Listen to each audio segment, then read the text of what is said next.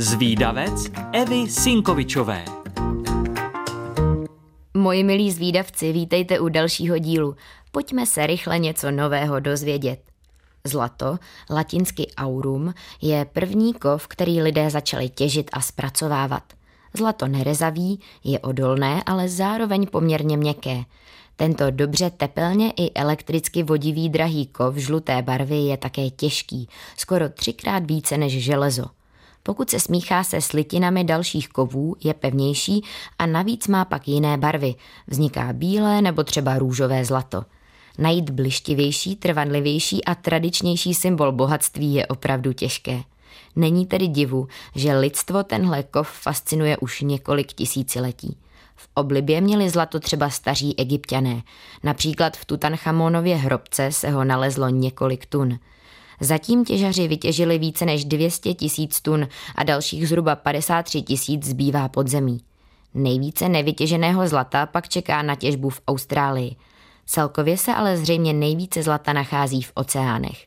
Lidé totiž dosud neobjevili metodu, jak zlato z oceánu dostat tak, aby to bylo efektivní a ekonomicky výhodné. Rizost zlata se udává v karátech. Ty určují, jaký podíl rizího, tedy čistého zlata, se ve slitině nachází. Rizí zlato má 24 karátů.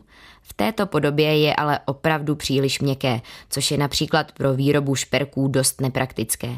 Na západě se proto nejčastěji využívá 14-karátové zlato. Investovat do zlata se vyplatí. Nestrácí na hodnotě, hodnota naopak z dlouhodobého hlediska neustále roste. I protože je tak ceněné, probíhalo v historii nespočet zlatých horeček. Zlatá horečka je termín, kterým se označuje přesun zlatokopů do místa objevu zlata a s tím spojené další reakce davu, který byl omámen vidinou snadného zbohatnutí. Nejznámější a největší zlaté horečky proběhly v Americe v 19. století.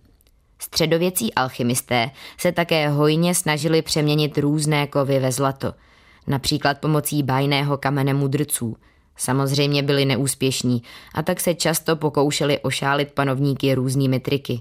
Jenže není všechno zlato, co se třpití. Většinou tyto podvody skončily pro alchymisty dost špatně. Jak vidíte, zlato je vážně žádané.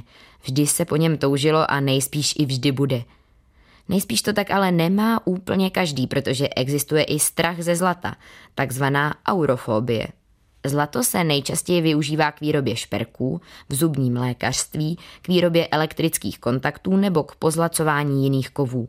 Využít se dá i jako potravinářské barvivo, například k pozlacení dobrot, přidává se do likérů, takže v určité formě je i jedlé.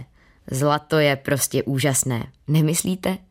Holky a kluci, pokud chcete o zlatých zajímavostech někomu vyprávět, ale nestihli jste si všechno zapamatovat, tak nevadí. Už teď si to na webu Rádia Junior můžete poslechnout znovu, kolikrát chcete. A pokud vás napadá nějaká zajímavost, o které moc lidí neví, tak mi určitě napište a třeba se objeví v nějakém dalším dílu z výdavce. Tak ahoj! thank you